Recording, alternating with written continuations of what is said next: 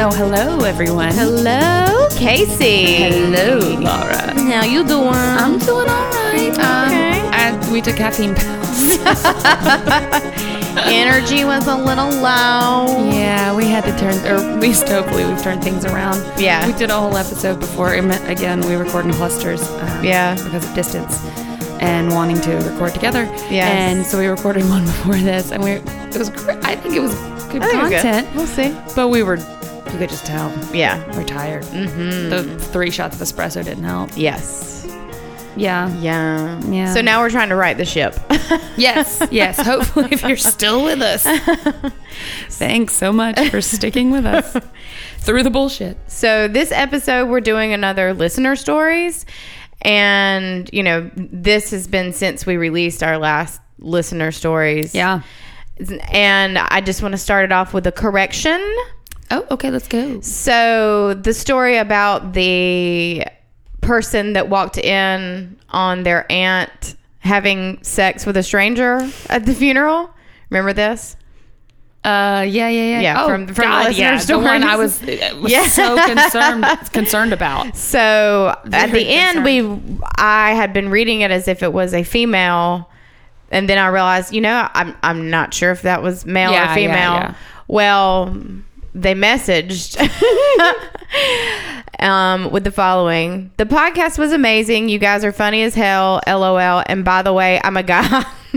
And by the way, not a girl, as you initially mentioned.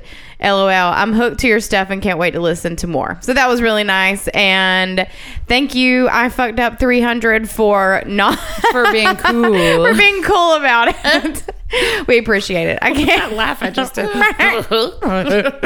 You sound like a muppet. I am a muppet. You are. You know, I always tell Gary he's an animatron. Like he could totally be like an animatronic bear at, Aw, at Six? Flags. Because his expressions, he's like, oh, no. Yeah, I can see that. Yeah. I can see that. That's good though. At least he's a little warmer than that. yeah.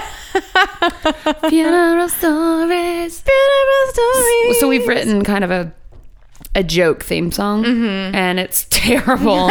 but for some reason, it's stuck in my head, and it's to the tune of like not the tune, but inspired by the B52s. Yes. So it's funeral stories, Funeral stories. funeral stories, and then we get it again, and it goes Yeah. from beyond the grave. From Yeah, beyond the grave. there you go. So it's it's awful. If you subscribe to forward.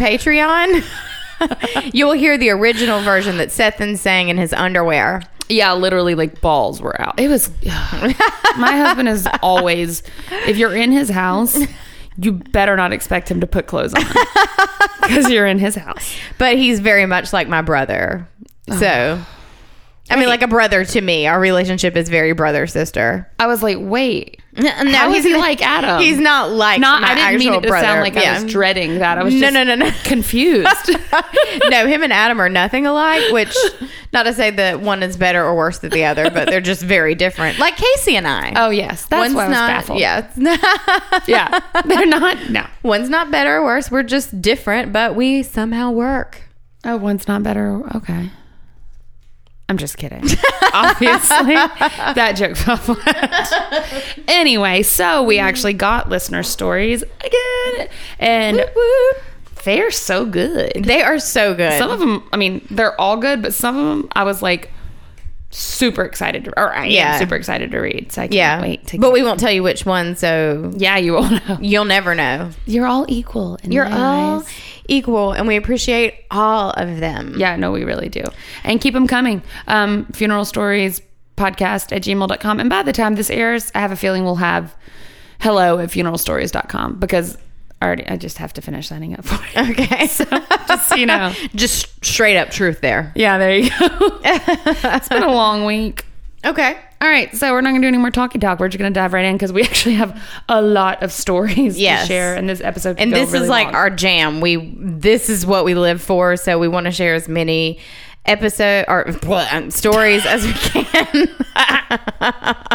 yeah. We want Before you, to you lose interest. yeah, so it's like okay, enough of the bullshit. Okay, all right, all right, okay. Okay. Let's get to it. Okay, so um, one of my oldest friends um, from starting in like seventh grade onward, um, her name is Jenna Means, and we go way, way back. Um, her grandfather recently died, and he was a hell of a man.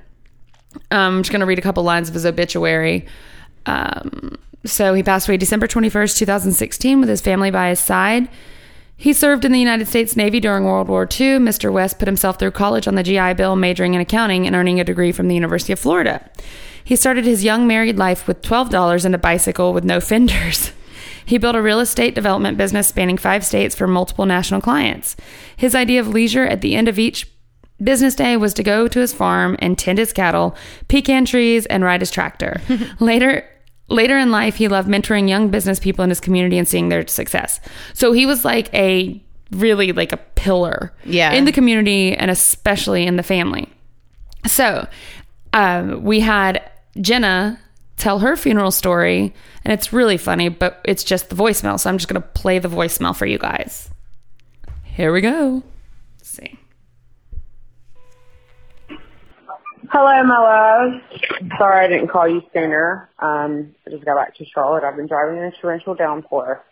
However, um, the story that I wanted to tell you, or I don't even know if it's a story, but it's just funny.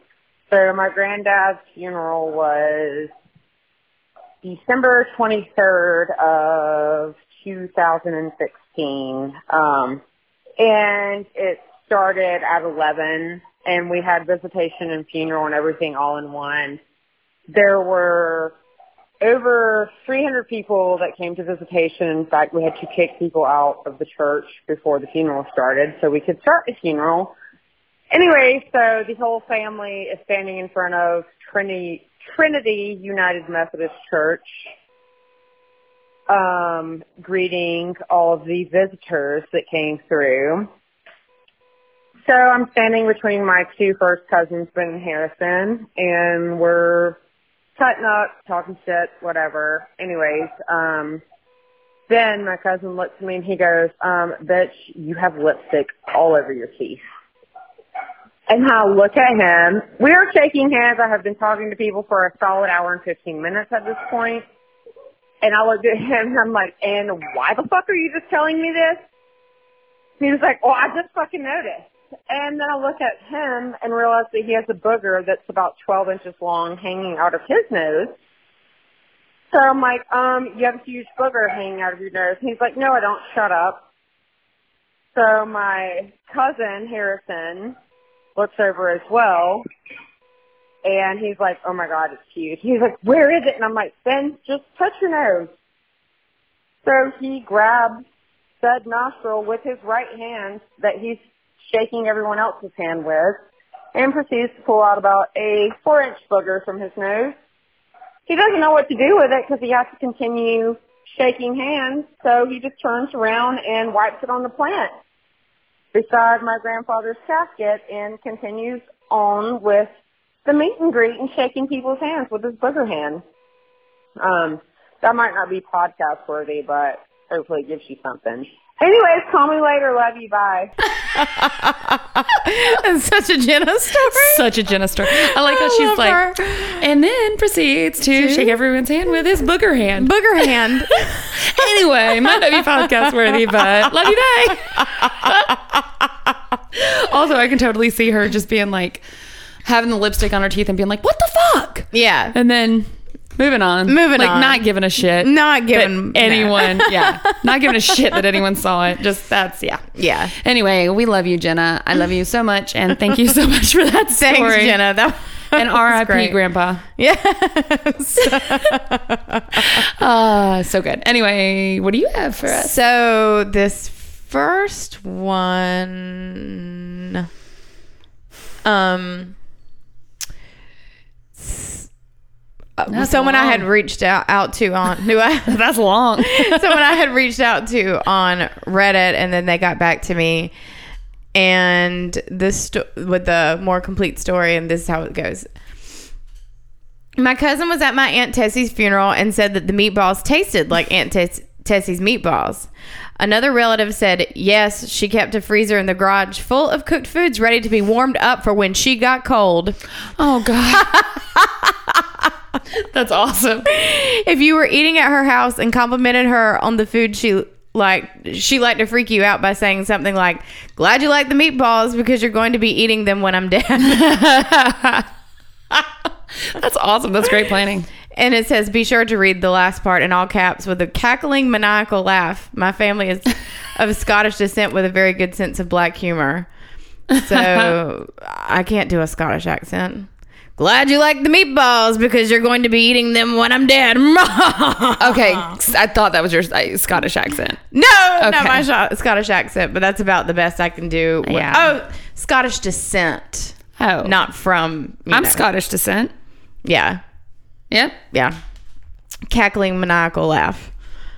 So that that's what I got for you. It's the best we can do, honestly. I'm not gonna lie. These taste like Aunt Tessie's meatballs because they are. They are. You know, good planning, Aunt. I was about to say it takes death planning to a new level. it does. like the devil is in the details. I love Aunt Tessie. yeah, I like that. Glad you like the meatballs. You're gonna be eating them when I'm dead. when I'm dead. I love it. Thank you for that story. It was yes, really great. very much. For some reason, I thought I realized now you've compiled all your stories. I thought that was I was like, wow, you read really fast. She has an, she has an iPad in front of her, and it's you know couple pages. I totally recited that from memory. Oh, um, me too. Um, well, I haven't done that yet, actually. So I haven't even read mine I'm just kidding. Speaking of, where the fuck is it? okay, nope, Nope. Not the one. Uh, give me. Oh, mother, father. Funeral story. Did you just hear me censor myself? Mother, father? Mother, father. Is that something people say, or was that just an original in the moment? I just did it. I just went with it. Okay. So this is a story um, from my friend Kara. So hi Kara, thank you so much for sending your story. I'm too far away. Okay, so here we go. This is from Kara. So I've known a little backstory on Kara. I've known Kara for years. We were on a message board back in the day when message boards were a thing people do. Um, and now it's just like a Facebook group, but we've literally we grew up together. And I think now there's like probably 20 of us that keep in touch, but some of them all over the country and like some of them flew to Vegas for my sister's wedding and uh, Kara, I didn't meet Kara until probably two years ago when her and her husband and sons came down to Atlanta for like a family vacation. So I'm pretty sure she lives in Ohio. I should know that. Sorry, Kara. Yeah, I'm pretty sure it's Ohio. Um, but I hadn't met her until then in person. But Yeah. she knew things about me some people never knew. Yeah. So that's just, yeah, great sisterhood. Anyway, so when I released this podcast, she was really excited about it. And she sent an email. So I'm just going to read the email. She said, Hey, Casey, I think I've mentioned it to you before, but my husband works in the funeral industry as a vault setter. Up here, at least, it's law you have a vault to put the casket in before you bury. So he sets the vault at the cemetery for them to put the casket in when they arrive. He also sets up the greens, tents, chairs. Then he has to stay for the service, lower the vault, and when everyone leaves, tear down his setup while the grave diggers fill in the hole. Sometimes helps the grave diggers. He's been doing this for four years now and has plenty of different stories. When he first started there, people tried to prepare him for all the things he'd see and hear. And a guy at work told him this story. The service was over, and the gravediggers helped me tear down my setup. And so I started to help them fill in the hole. Not too long after we started, we saw an old sedan pull up and a little old lady, lady slowly get out. At first, we thought she might be visiting a grave, but realized as she was coming up the hill at a snail's pace that she was coming towards us. It seemed like an eternity for her to reach us because this woman was ancient. Is this so and so's grave? The lady asked us with a with a raspy old voice. Yes, ma'am, it is, we replied. Could I help you? She asked sweetly. How could we turn her down? This this lady was obviously a little late and wanted to help bury a dear old friend or relative. sure, ma'am. One of us handed her a shovel, and she struggled slowly to get a tiny bit of dirt on it, then, gr- then grunted as she let it fall on top of the vault. Did I help? She asked, looking at us. Yes, ma'am, you helped. Her sweet tone immediately changed, and she said, as serious as she as can be, "Good. I always told everyone I'd help bury that bitch." she, she turned around and made her way back to her car without saying another word. the grave diggers and I looked at each other and started laughing so hard we were crying. This is now this is now a favorite story to tell any newbies or at the Christmas party. Good luck with the podcast, Kara. like that's that's gonna be me bitter That till the end. I'm holding this grudge, like getting out there to pour some sand on that. Like walking up the hill, giving every. I fucking said I would. Yeah. So good. Determined. Yeah, respect. Can you think of anyone off the top of your head that you hold a grudge that hard for? Donald Trump. yes, I can. Is that good? And now you're on a, a no-fly list. oh, I'm totally NSA. It's gonna. My name is. Uh, my real name is Jessica Jones. Whoa. Yep. Yep. Yep. Mm-hmm. There we go. Yeah. Also Kilgraves. or Kilgrave. Yeah. Mhm. So, I guess on to my next story. Yeah.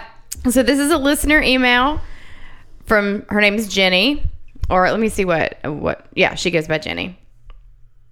Hey guys, longtime listener, first time emailer. I love it. In all seriousness, I really like a what? A week after our first. yeah Something. Yeah. yeah. In all seriousness, I really enjoyed the first episode, and I can't wait to hear what y'all do with this. I have a couple of stories for you. One. When my Uncle Johnny died, it was a fairly quick thing, as quick as a two week hospital stay can be. He spent the first week laughing and playing Uno, waiting for the hospital to figure out whether he had Lyme disease or Rocky Mountain spotted fever, because of course they aren't treated the same. Hmm.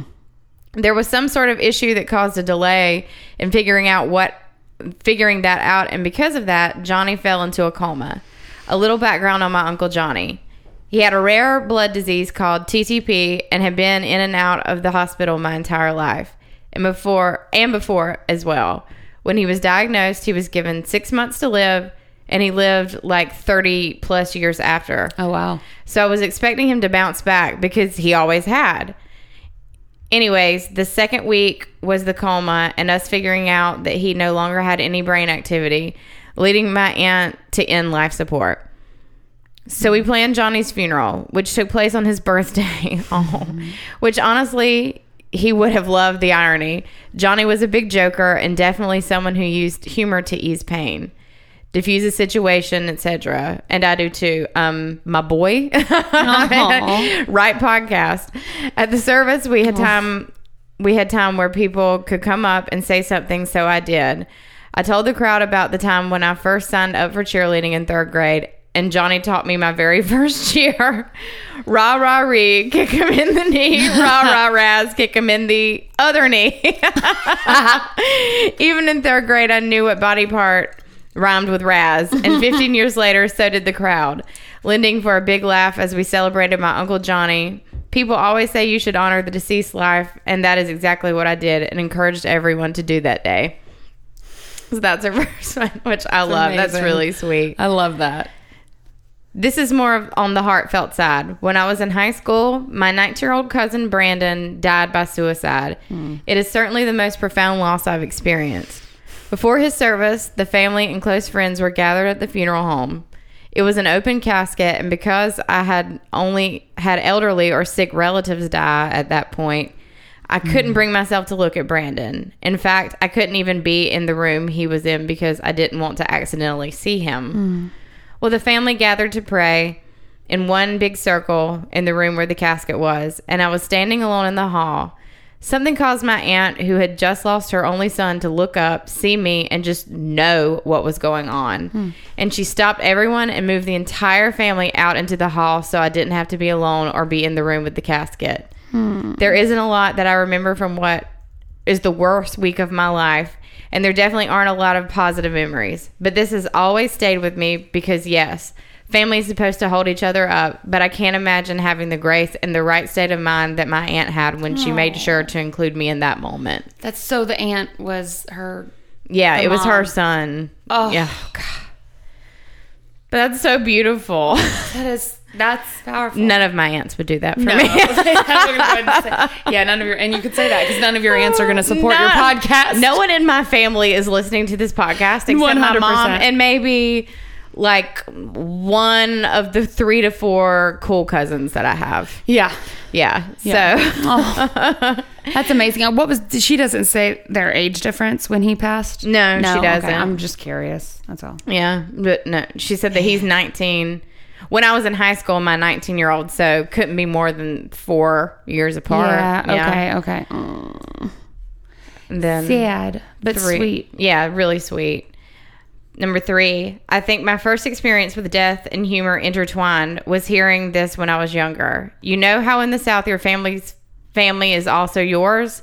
That's this. My cousin's grandma was in the hospital in the 90s, and everyone knew she was leaving us soon.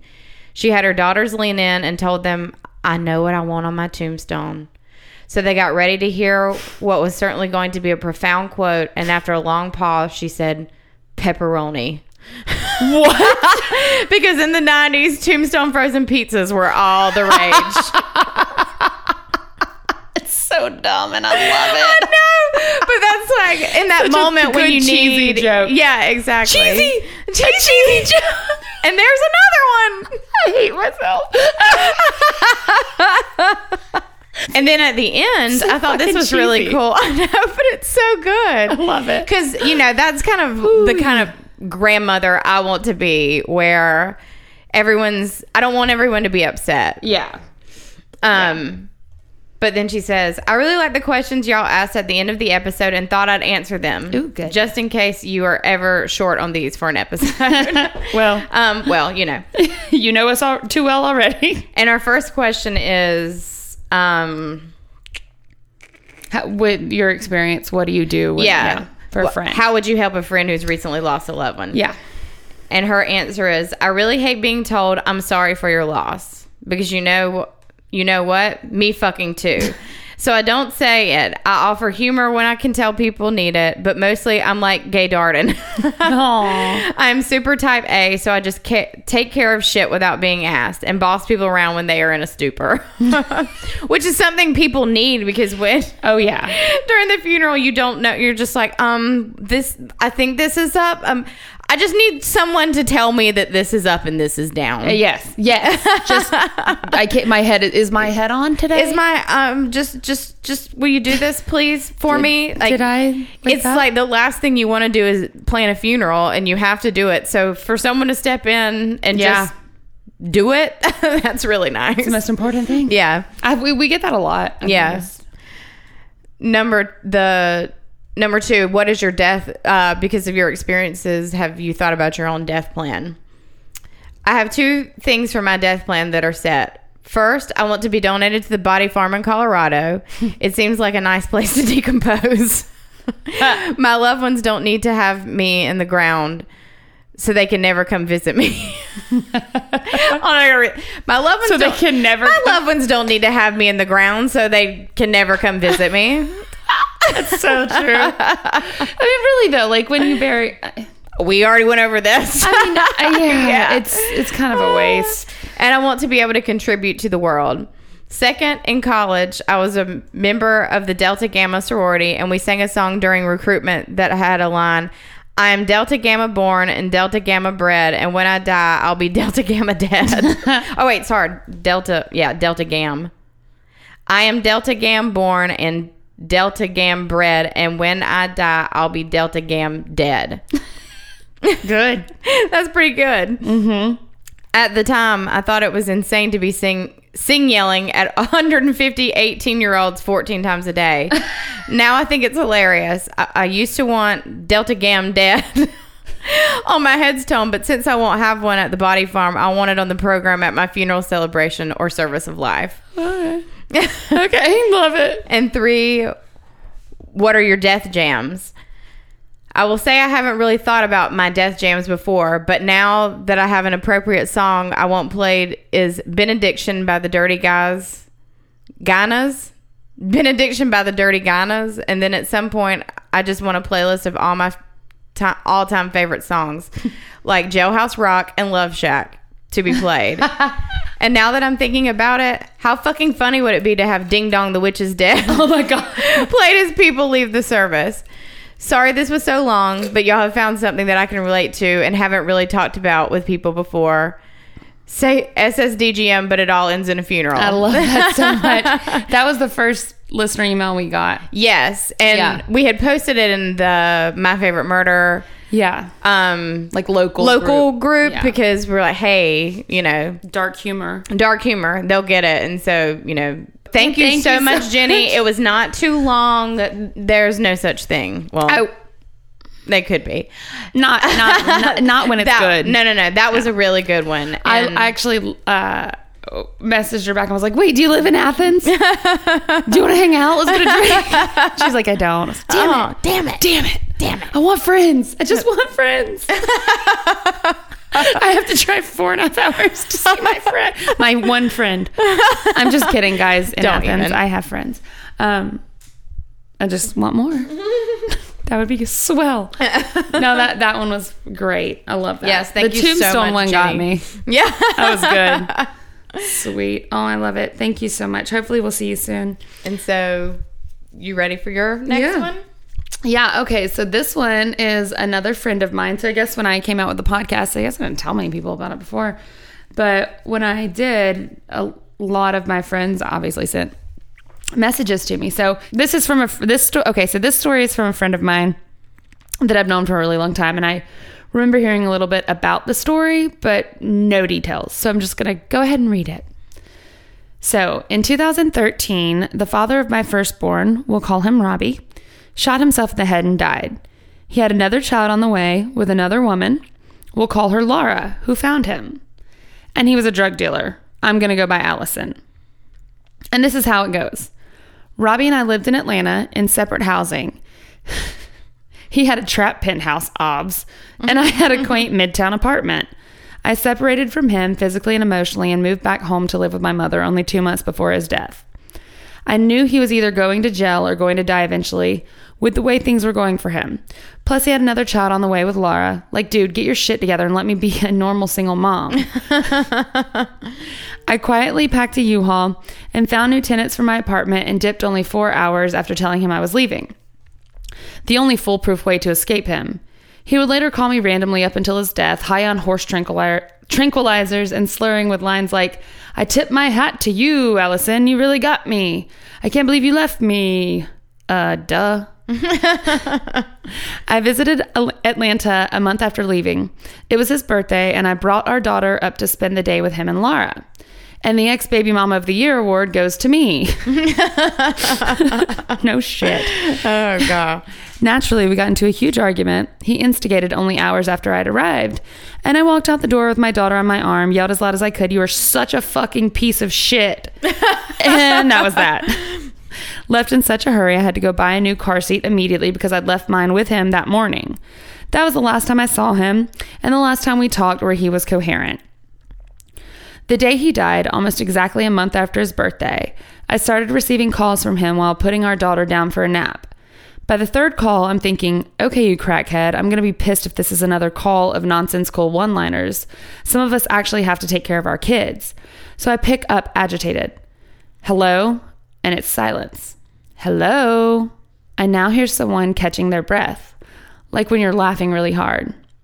What's funny? Is it funny to bother me? I'm about to hang up. And then Laura, at the top of her lungs, in agony and tears, Allison! My heart sunk. I already knew. I'll spa- spare I'll spare the details of this conversation, but I hung up the phone in disbelief. How quickly one can go from being annoyed, thinking they're getting crank called by their druggy ex to the hysteria of a pregnant woman describing a scene straight out of The Shining to you. Knowing but not really wanting it to be true. I loved this asshole. As manipulative and shitty and shady as he was, I knew the monster, but I also still felt what I once loved, what once served my soul so warmly, what taught me so much. Even though it was long gone, those feelings were so ta- still so tangible. I wasn't alone when I found out. My mom was right there in the doorway as I hung up. What's wrong? she asks. I think Robbie's dead. I recounted to her what Laura had described to me on the phone. Like, he is so obviously dead. But oh, my sweet, sweet mother, like all mothers, I'm sure. Maybe she was wrong. Nah, Ma, pretty sure he's very dead. Maybe the EMTs got there and he's okay. Yeah, that's gonna be a no for me, dog.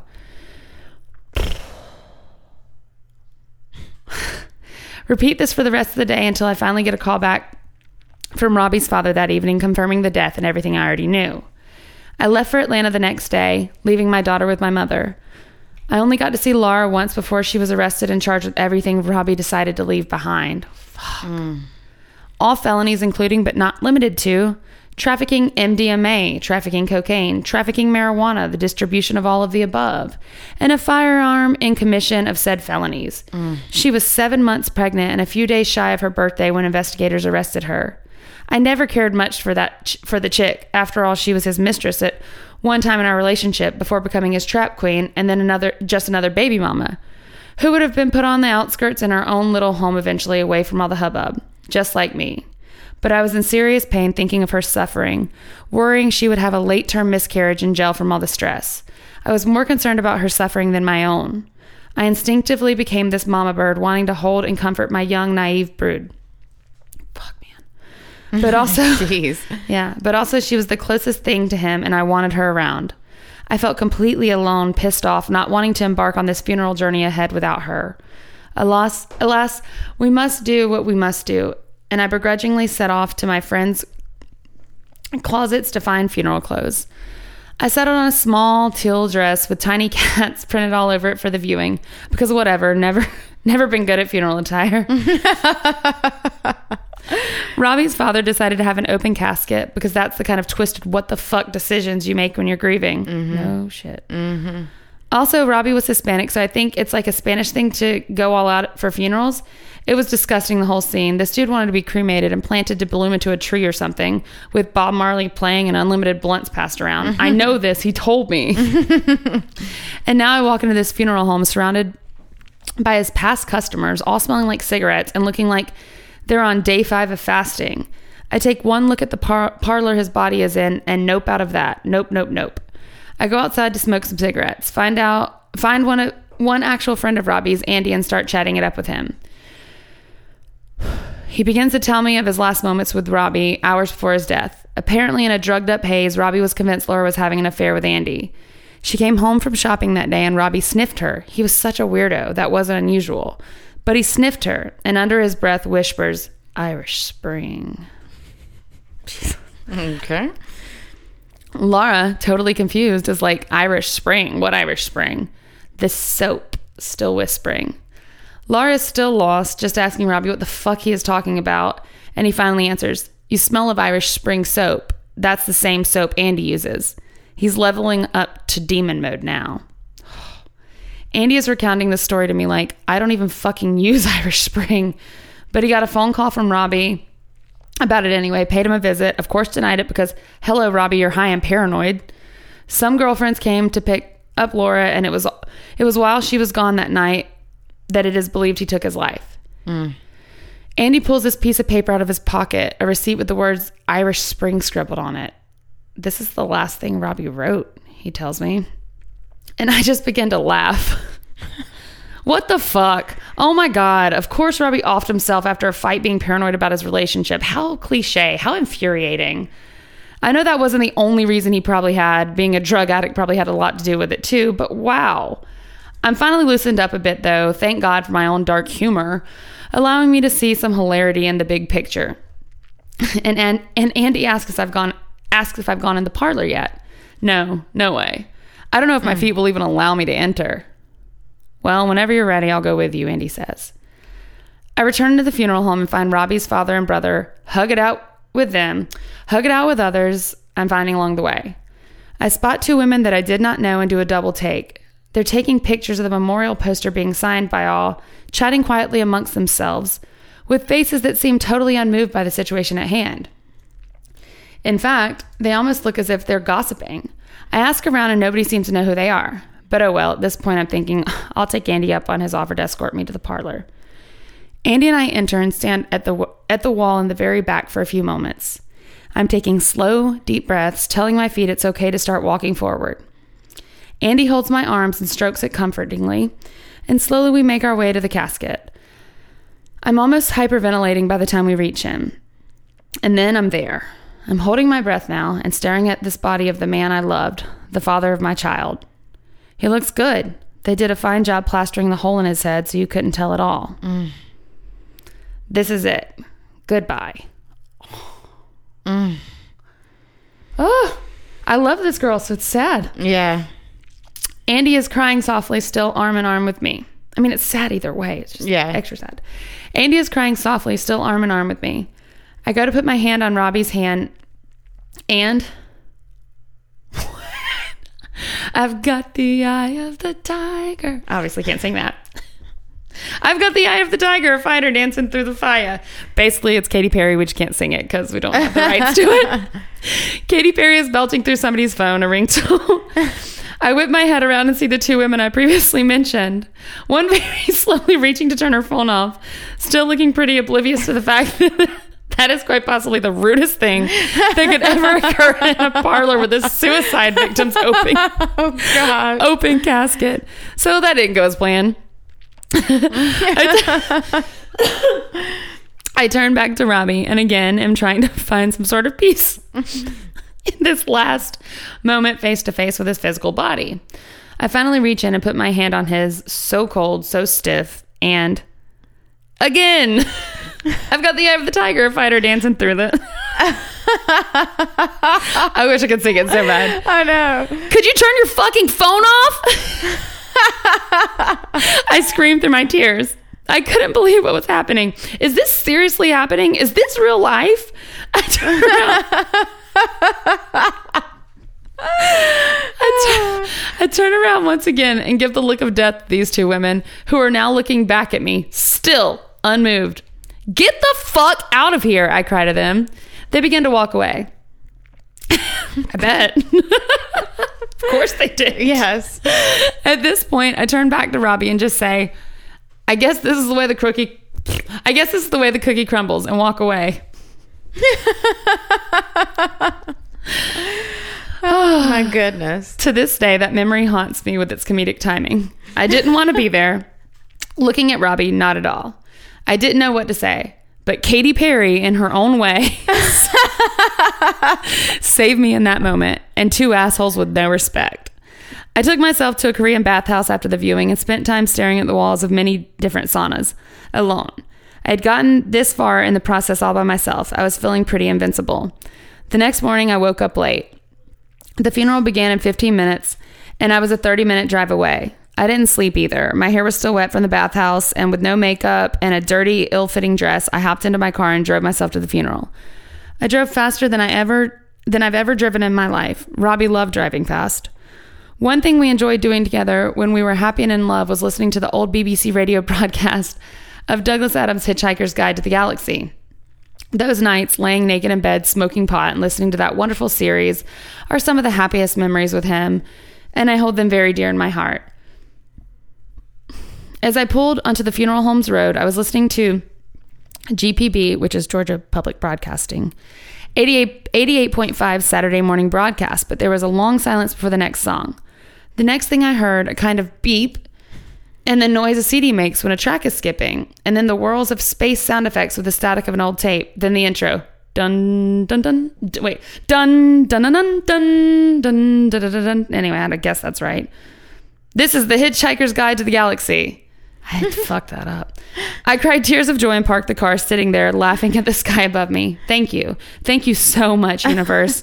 I have my closure. my, compu- my computer got a virus the night before because Murphy's Law seems to be the only law that will apply during these trying times of grief, and it wouldn't play any of the music I had chosen for the ceremony. So the funeral director had to hold. Jesus. So the funeral director. So the funeral director had to hold my old Android up to the podium microphone to play Bob Marley's Soul Rebel as everyone entered the chap chapel giving terrible feedback that made all the guests grab their ears. the only appropriate way to begin a funeral, yes. When we are finally out at the plot, putting him into the ground, I pull out that trusty Android again and bring up the Hitchhiker's Guide to the Galaxy. My best friends, who are so wonderful, surprised me by meeting me at the funeral home that morning.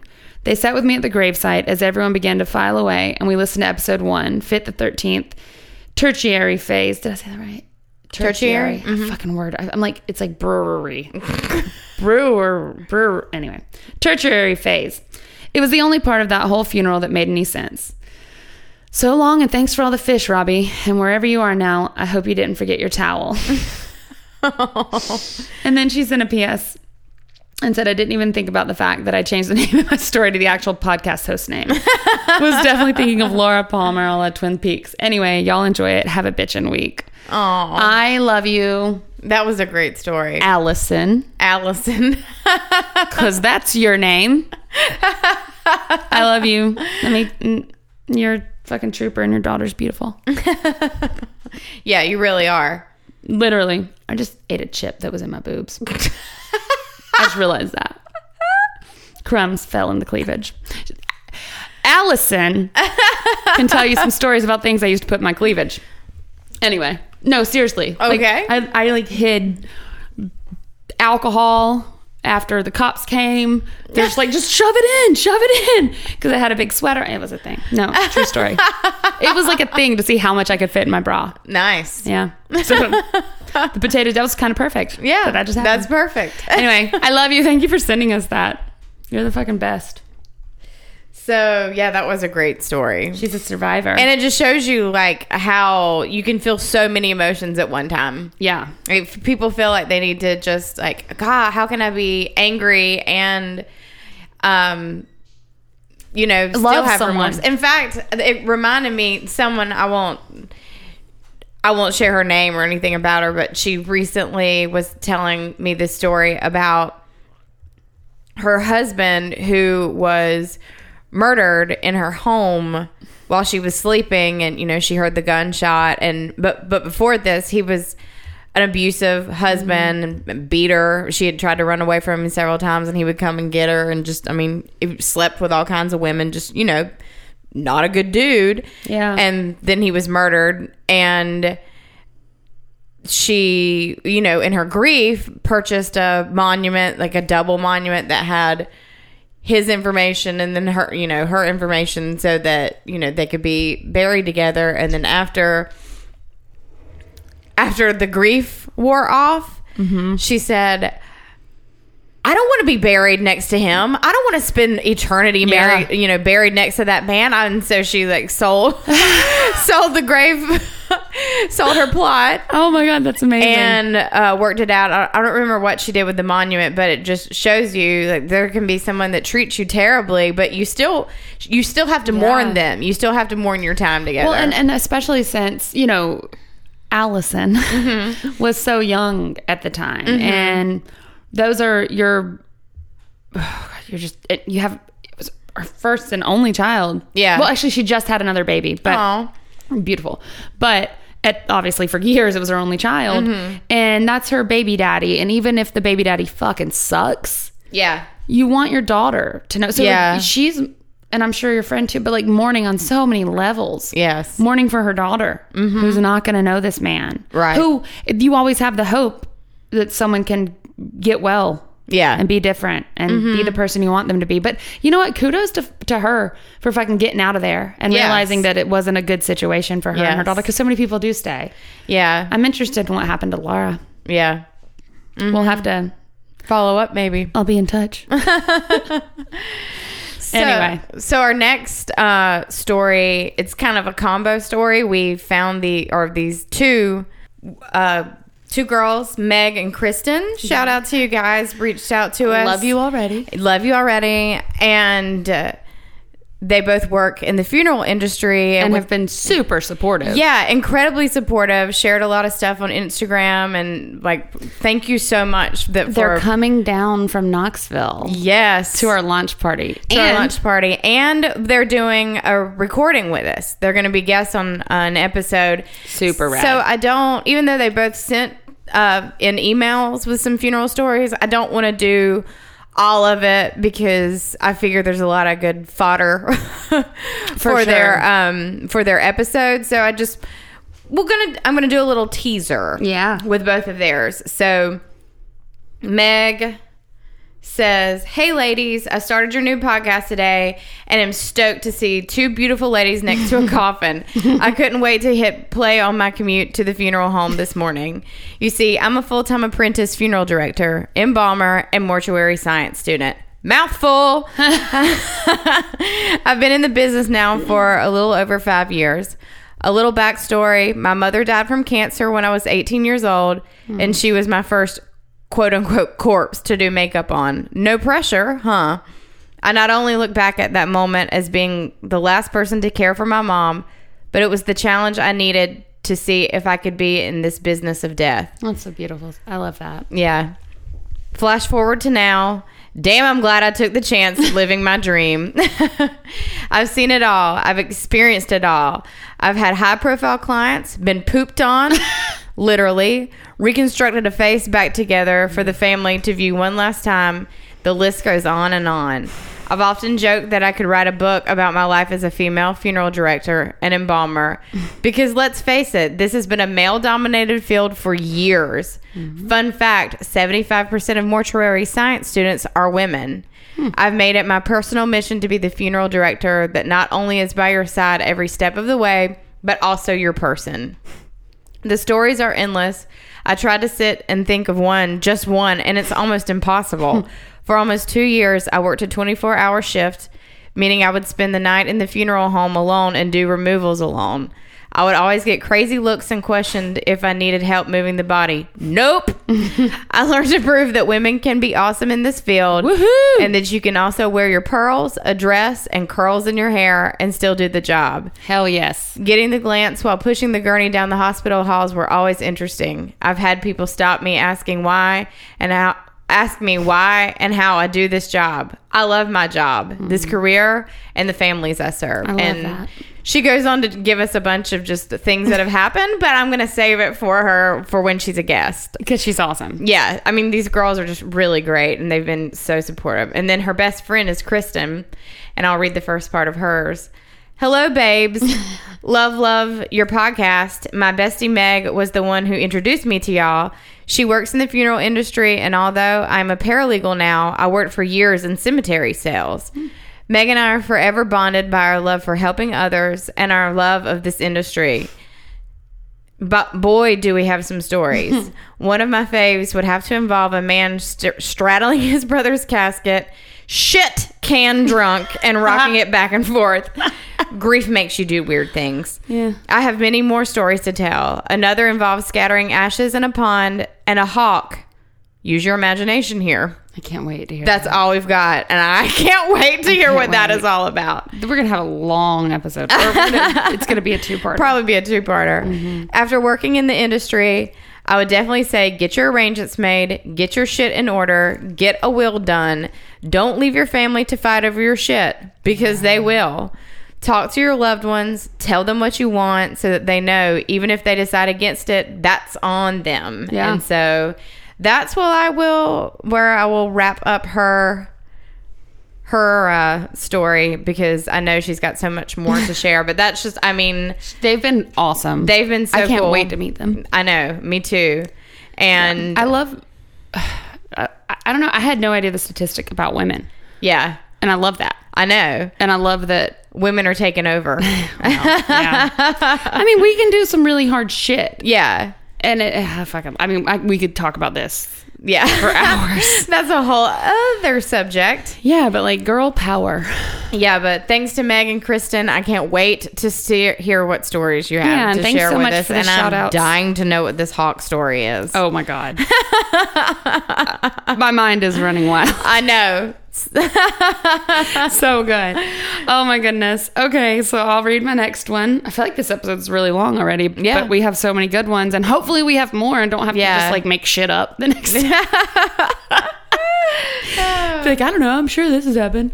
Okay, so uh, this email is from Matt O'Donnell. I think I'm saying that right. You can't really fuck that name up, right?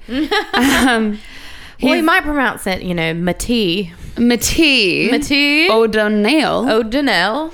Mateo O'Donnell sent this amazing story. Just kidding. Matt O'Donnell, and he has a beautiful daughter named Danica, and he is a badass. Um, anyway, so this is called, and when I tell you the title, I think you'll like it. You're going to know where it's, it's going to be good. so it's called The Fidgety Funeral Apprentice. Hmm. Okay. Here I go. This happened fairly early in my career when I worked at a funeral home ambulance service. Although I was employed at this establishment as an EMT, back in those days, the funeral business and the ambu- ambulance were still traditionally bound together, far more so than is the case nowadays. As I was one of the few ambulance service employees that actually showed an interest in the funeral side of the business, I got to do double duty.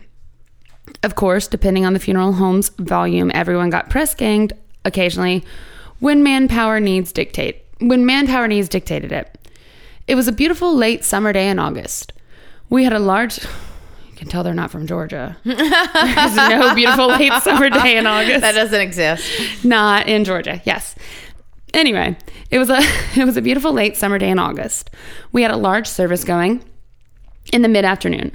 Actually, it was pretty huge.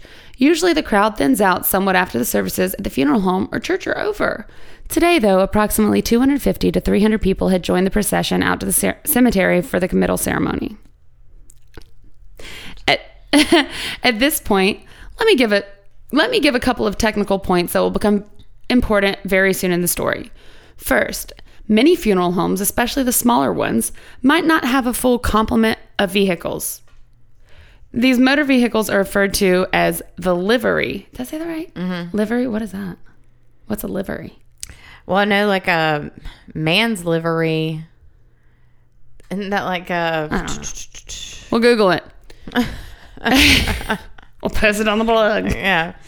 A company's livery co- consists of the lead car, usually the funeral director's vehicle, a casket coach, or as it's commonly known, the hearse, two or more limousines for pallbearers in the family, and a flower car. There can be other vehicles in the livery. I'm saying it right, right? Mm-hmm. Okay. Yeah. But they don't play a role in our tale. Oh, but they don't play a role in our tale. Imagine that's how he would want it to be read. Because it has an exclamation point. On the occasions when the company's own livery is not ad- adequate, extra vehicles and sometimes drivers are borrowed or rented. In this story, we had borrowed a casket coach and an extra limo. Now, regarding The Apprentice, in Michigan, there we go. Beautiful summer day in August in Michigan. in Michigan, as part of a person's professional education prior to taking the licensing examinations for funeral director, the individual undergoes what is formerly called a mortuary science residency, commonly called an apprenticeship. This is a one year internship under the supervision of a licensed funeral director in a licensed funeral home. The apprenticeship can be served before, after, or concurrently with their undergraduate and professional studies. Although, personally, I think you'd have to be insane to try and do it during your time at mortuary science school. The funeral home's current apprentice was a real piece of work. That's the most polite way to put it. he had worked part time at a funeral home in northern Michigan while he was in high school. After graduating in June, he came down to the big city to gain some real experience and seek his fortune. As I said, he was unique. I don't know if part of the problem was that they did things in a more relaxed and formal style up in the North Woods. Perhaps it was a bit of culture shock from arriving and trying to assi- assimilate in the busy, thriving metropolis. I'm pretty sure he suffered from one of those conditions such as ADHD or perhaps some kind of neuromuscular disorder. Jesus. Or maybe both. he was, sorry to say, a real mess. He was a pleasant enough lad, but Lad. lad, but he had to be constantly reminded to tuck in his rear shirt tails, comb his hair. His tie needed to be constantly retied lest he strangle himself attempting it on his own. Stuff like that. In essence, he was a three year old. this is my first time reading it, by the way. So it's really good. In essence, he was a three year old toddler in the body of an 18 year old man. To put it nicely. Wait, isn't that like most men? Yeah, you're right. You're right. Not Matt. Not Matt. Not Matt. Okay. He's a yeah. He's a good, wise, great man. But most men, yes. yes. Most disturbing was his habit of always wandering around, scratching and touching himself oh. in inappropriate body areas. Not the most promising material, but I've seen worse. Of course, I'm sure there were those that said the same about me back in the day. he got on everybody's nerves. now the scene is set. The day of the funeral arrived. Services were to be held at the funeral home with committal in a cemetery some 18 miles away. We needed to rent a hearse for the occasion as our old one had given up the ghost. See what you did there. And its replacement had not arrived yet. We also got an additional limo for the family. I went over to the funeral home that was renting theirs, their car to us and had a pleasant surprise. They had just taken delivery of their own new vehicle, and was it sweet? As a senior man present, I drove it back. Oh, it was nice, just what you would expect from a customized Cadillac. It had an amazing sound system with a ton of options. I looked forward to I looked for I looked forward. Okay, there we go.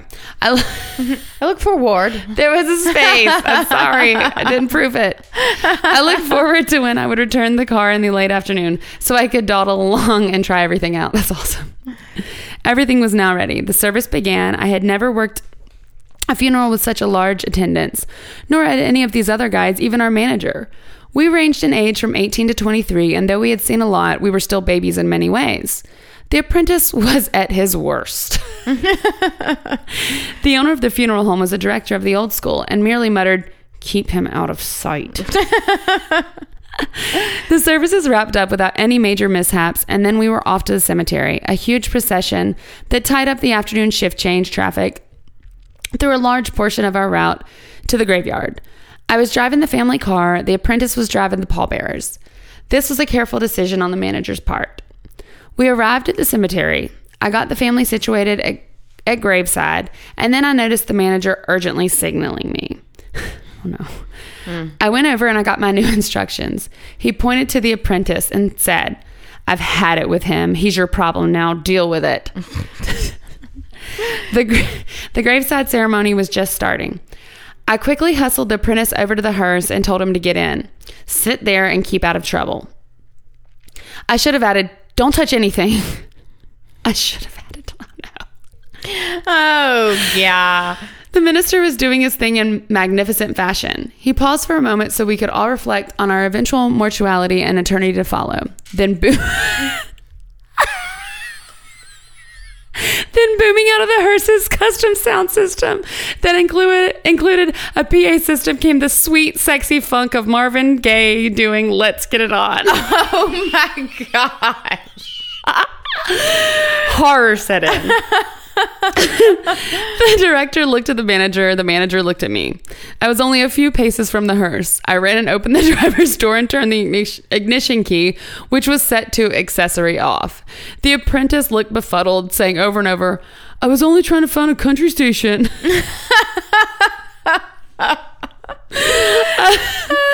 I won't bore you with the aftermath. It was pretty much as expected. Stuff rolls downhill. It landed on the apprentice. He got laid off, as in never to work here again ever, a week or so later.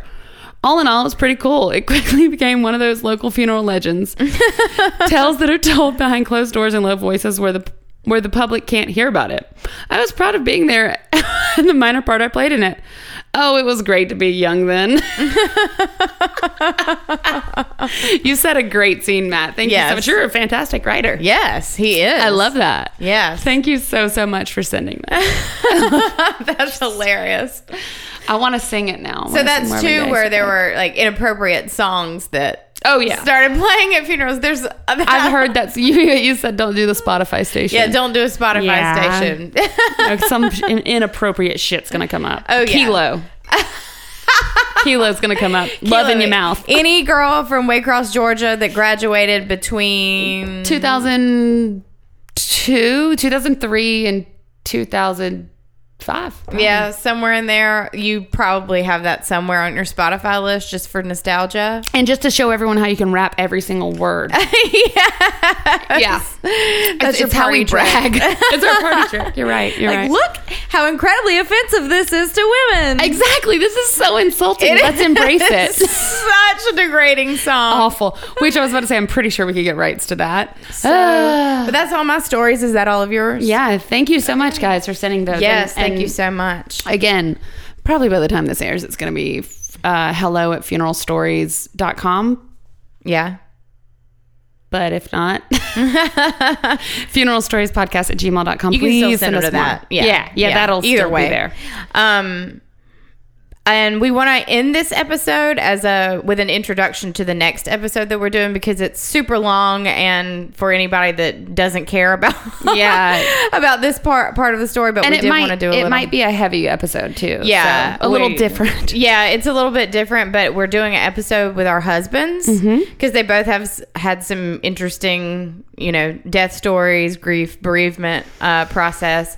So we really wanted to do an episode with them, and so we just thought we would end this episode with a little bit about how we met our husbands Yeah. so that we can just get that out of the way and Yeah. um, we don't have to do it because i have a feeling it's going to be if Yeah. it's it'll either have to be a two two part or a really long episode. We'll see how it goes. But yeah. But yeah. Oh, Anyway. So you want me to go first? yeah, you want to go? Yeah, Yeah, How, how you um, and Seth and met? Yeah. So I a little bit met about you guys. yeah. I met Seth Sethan in God. I don't really actually know when we first communicated. Mm-hmm. So I met him on the original dating site, this little website called MySpace. the original. the original dating site. And I think I was like 17. We were both in college.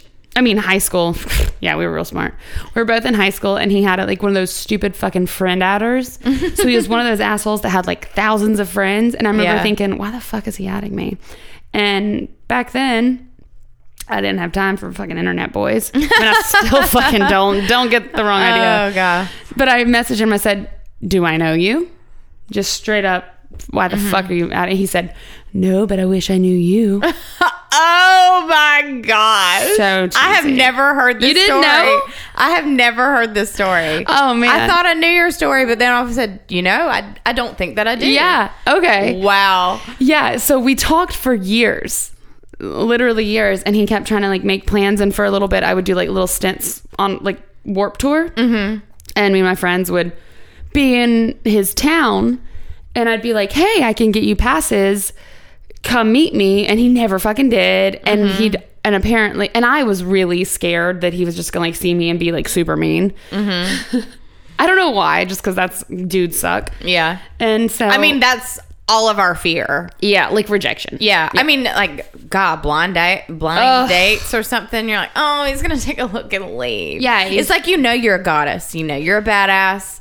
But every, and I didn't know this. Well, at the time you didn't know this, but well, even when you do, those Yeah. is, the old insecurities still come up. Absolutely. And that's the kind of thing that if I were ever to, if something ever happened to him and we, Yeah. you know, whatever, if I had to go back to dating, I know it'd be just like I'm 19, 17, And 18, 19 I just want to say you are a goddess and a badass. So- As are you, Yeah. Okay. bitch. Okay. Love you. Yeah. Um, so, yeah, thank you for that.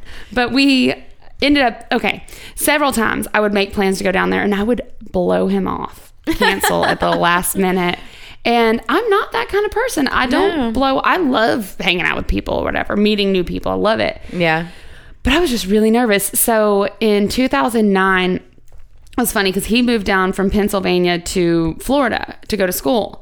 And I had a friend who was going to the same school as him. And I was like, hey, I'll introduce you to my friend. And at this point, we still hadn't met in person.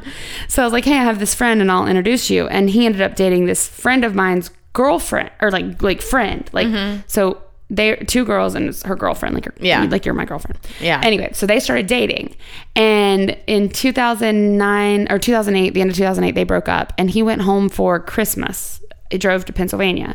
And so I remember he called me after Christmas 2008 and he was like, listen, I'm tired of the bullshit. I'm coming to see you. Oh wow. I'm driving back to Florida and I'm coming through Georgia and I'm taking a stop in Athens and I'm coming to see you. I've, I'm fucking over it. and I was like, yeah, yeah, that's cool. Yeah, so how long had y'all been playing cat and mouse? Two years. Two years. Yeah, okay. two years. So I was like, oh yeah, yeah, it's totally cool. Yeah, whatever. I don't care. That sounds great. And then, and I did not smoke cigarettes. and I was at actually Jenna, whose story Yeah. we read we first. at the beginning. yeah, we, we did at the beginning the voicemail.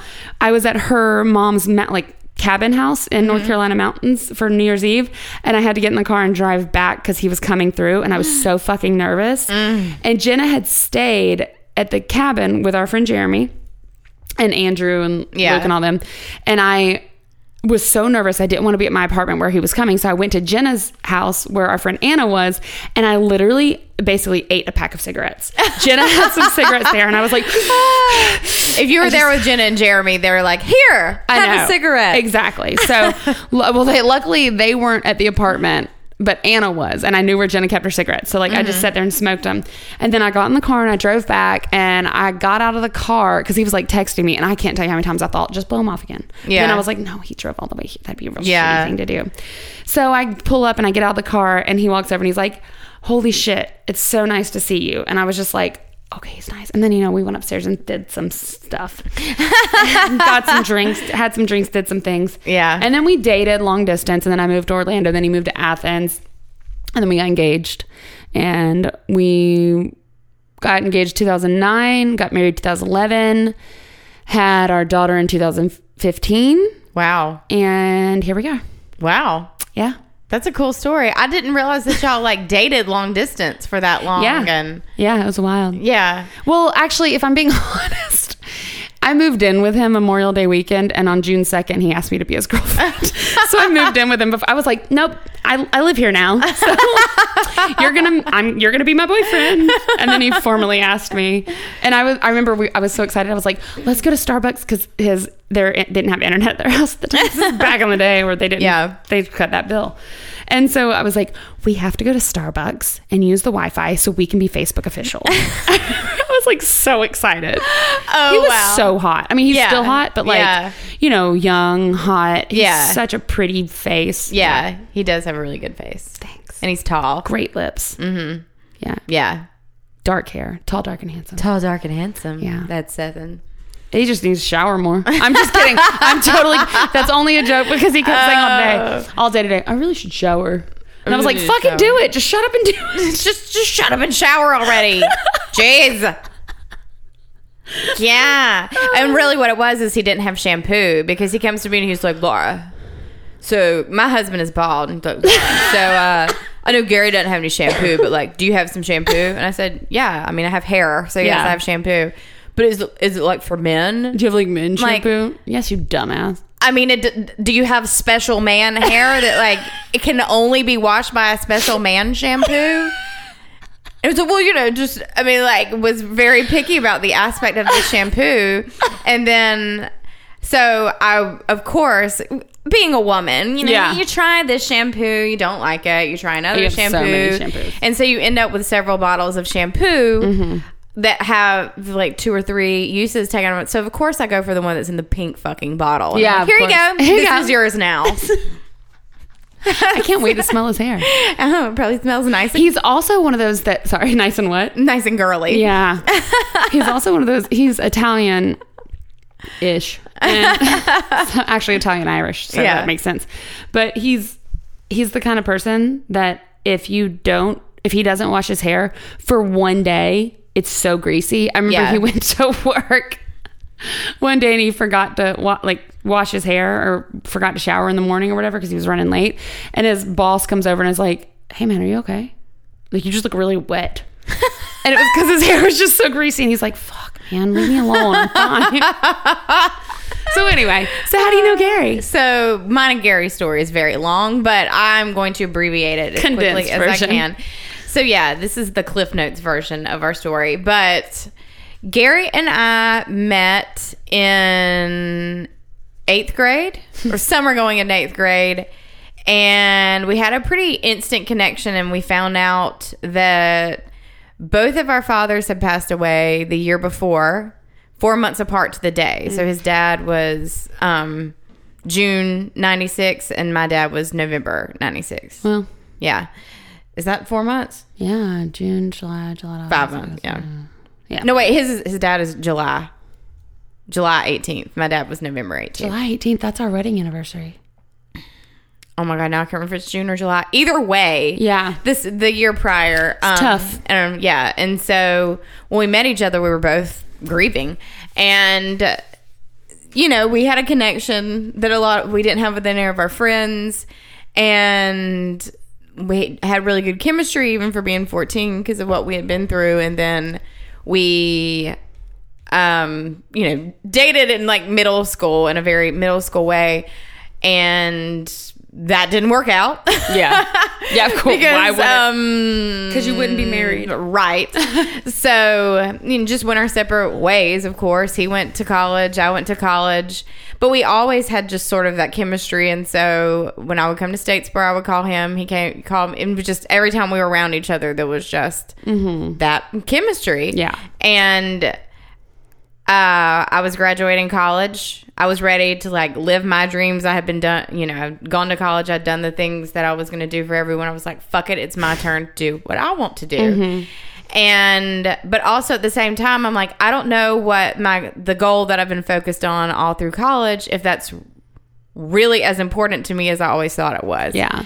So I was in a bit of a quandary about what my next step was. And we went home for Thanksgiving and we were at a mutual friend's house flirting with each other. And in the past, we had, he would call me or we would sort of touch base every now and then, but then another like six months, a year or two years would go by without us speaking. So I wasn't really expecting him to call me or text me or, you know, and in, fact, when we left the party, I said, well, I guess I'll see you in another two years. and he texted me that day and then texted me every day for the next two weeks. And then he came to Athens and we've been together pretty much ever since. And uh, We got married the same year. yeah, we got married the same year. We've been married for six years now. Yes. Going on seven. Oh. What? It's just hard. I lose count. feels like feels like so much longer. But yeah, so that's that's Gary and I. Yeah. And so it. you'll hear their stories tomorrow. And then um, speaking of weddings, Casey and I were not at each other's wedding. No. So we were friends in high school. But, you know, as she was younger than me, and when we were in high school, I kind of tucked her under my wing. She was with this group of younger kids. Yeah. And then when I went off to Athens, of course I lost contact with the, my younger friends a little bit. And then when she came to Athens, we hung out a couple of times. yeah. And when she and then you know lost c- contact again and i remember hearing that she was getting married and was really happy for her and she was on a cruise it was a cruise ship wedding Yeah. yes and so We had like 120 people. but it was, you know, a lot of his family. Like, We had people come that his mom wanted to invite that we Yeah. never met. right Which was weird, but they gave us mm. a ton of money. Yeah. so we're like, yeah, come on. and then i got married later that year and she went through my mind as one of those people that i wanted to invite but Yeah. thought to myself she didn't invite me to hers not in like a bitchy mm. way because i completely understand Yeah. like the wedding situation but it just i was like oh okay that one's off the hook Yeah, yeah, You know yeah, I mean? exactly. It makes it easy. and then so we weren't at each other's weddings and then we reconnected at a she was doing makeup i was helping i was photographer assistant and didn't even realize i was taking pictures of her well, I had lost like 130 pounds. Yes, since I the was- last time I yeah. saw her, and so I didn't realize it was her when she came up to me at the So wedding. I was so excited. So I was seated during the ceremony. Yeah. And I remember because I was a guest at the wedding. Mm-hmm. So I did my friend's makeup, and the bride and groom are friends of mine and my husband's. And I had to run home, get dressed, and come back to the wedding. So normally when you're doing a wedding, you just work and go home. But th- I was mm-hmm. actually a guest at this wedding. So I was sitting during the ceremony and I see this girl with this camera, like, you know, crawling down the aisle, basically trying to, like, you know, do, I don't even know what it's called, but like Yeah. down trying to take pictures. And I'm like, holy shit. That looks like my friend Laura, my friend Pokey. and I told my husband, I'm like, I'm pretty sure that's her. So afterwards, I found you. Yes. And we had a moment. We had a moment, and then I ended up staying at her house that night, and we stayed up really late talking, and we've just been inseparable. And my husband, who doesn't really like people, Mm-hmm. I was trying to think of a good positive way to say that. He's, I'm extremely extroverted and I f- I'm just like, be my friend. I love you. I can't have enough friends.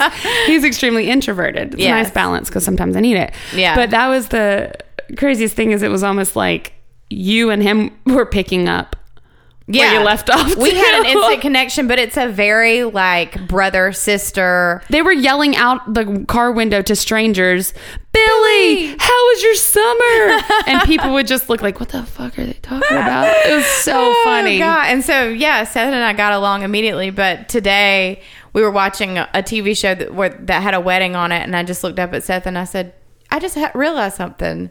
if I was getting married, I would totally ask you to walk me down the No. aisle because I, I mean, not not in a sad way. I walked it by myself and I felt empowered walking by myself. Sure, yeah. down Beautiful. But and I just couldn't think of someone that felt better than you know go walking by myself. Yeah. But I was thinking, I would totally have asked Stefan because you would have been in my wedding. Yeah. I would have the same bridesmaids plus you. Yeah, exactly. And so, but yeah, just a little insight into our dynamic. I love it. When you told me that, I was like, and I didn't know you had already told him. Yeah. And he didn't react. And I was like, you fucking asshole. I, I asked him independently. And you know now he's gonna just totally milk that shit. he, he already did. Well, that's no way to talk to somebody that would walk you down the aisle at your wedding. And you're like, God is damn it. Just very much our chemistry. 1000%. Yeah. So that's why he said he was like your brother earlier. Okay. Yeah, Got yeah, it. yeah. Got it. Check. anyway, that's going to be probably a heavy episode. And we'll probably have a little disclaimer before that. Yes. So, Don't let that be your first episode. I just have a feeling because there's some shit. Yeah, there's a lot. um, I'm real confused about how we're gonna keep it lighthearted. We might not. We might not. Yeah. So try to listen. yeah. But if it's not for you, we totally understand. We have it'll these- be it'll be different from our other episodes, I'm sure. We'll look at the analytics and it'll be like chopped off after 10 minutes. And, And it's like, boom, boom, dun. all right, we point taken. yes, we get it. Yeah, but cool. there- I feel it's there are important stories that need Oh, to be yeah. told, and that there are people that will really be I able to so. relate to them. So they won't be funny, but they'll be important. They'll be great. yes. Either way. Okay. Um. Anyway, so one last time, I just want to say thank you guys to um, thank you Jenna, Kara, Jenny, Ashley, Meg, uh, Kristen, Matt, and all the people on Reddit. Yes. Everyone that has submitted email or sent stories, we're we're super grateful, and Yes. we honestly couldn't do that. We will run out of stories eventually. Yeah. So if you don't keep sending us stories, we won't have any stories to tell, and we're just gonna have to Google them. Right. and that sucks. So make it easier on us and just send us Yeah, your stories. just, just send us your stories. I mean, come on. Like, who wants to put too much time into this? Like, Yeah. really. and I'm like, I can't even play the cool girl. Like every time I get an email, I'm like, I want to be friends with you. Oh, yeah. We screenshot it to one another.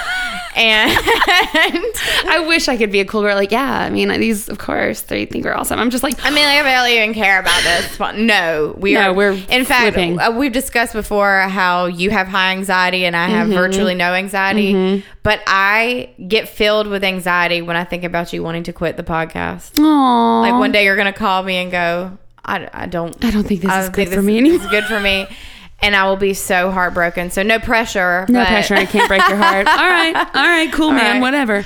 No, fine. Cool. Got it. Got it. No, I love this. And I will say that the positive reinforcement we've got, or the positive reinforcement, positive feedback we've gotten from listeners, you guys don't have, have you have no idea how much it means to me. It, it Yes. really, some days shit's really hard right now. Yeah. Um, and not to get heavy, but like shit's just really hard. And you guys make it so much better. Yeah. So thank you for being fucking awesome. Yes, and you know, we put this out into the world. We weren't sure how people were going to respond Yeah. to it, and so Yeah, totally. it's been great so far. Not, I mean, there are going to be negative moments because that's Mm-hmm. just life, but the fact that it's been overwhelmingly so positive is just great. And I I'm love- so touched. you spooky girls and you couple of spooky guys that listen.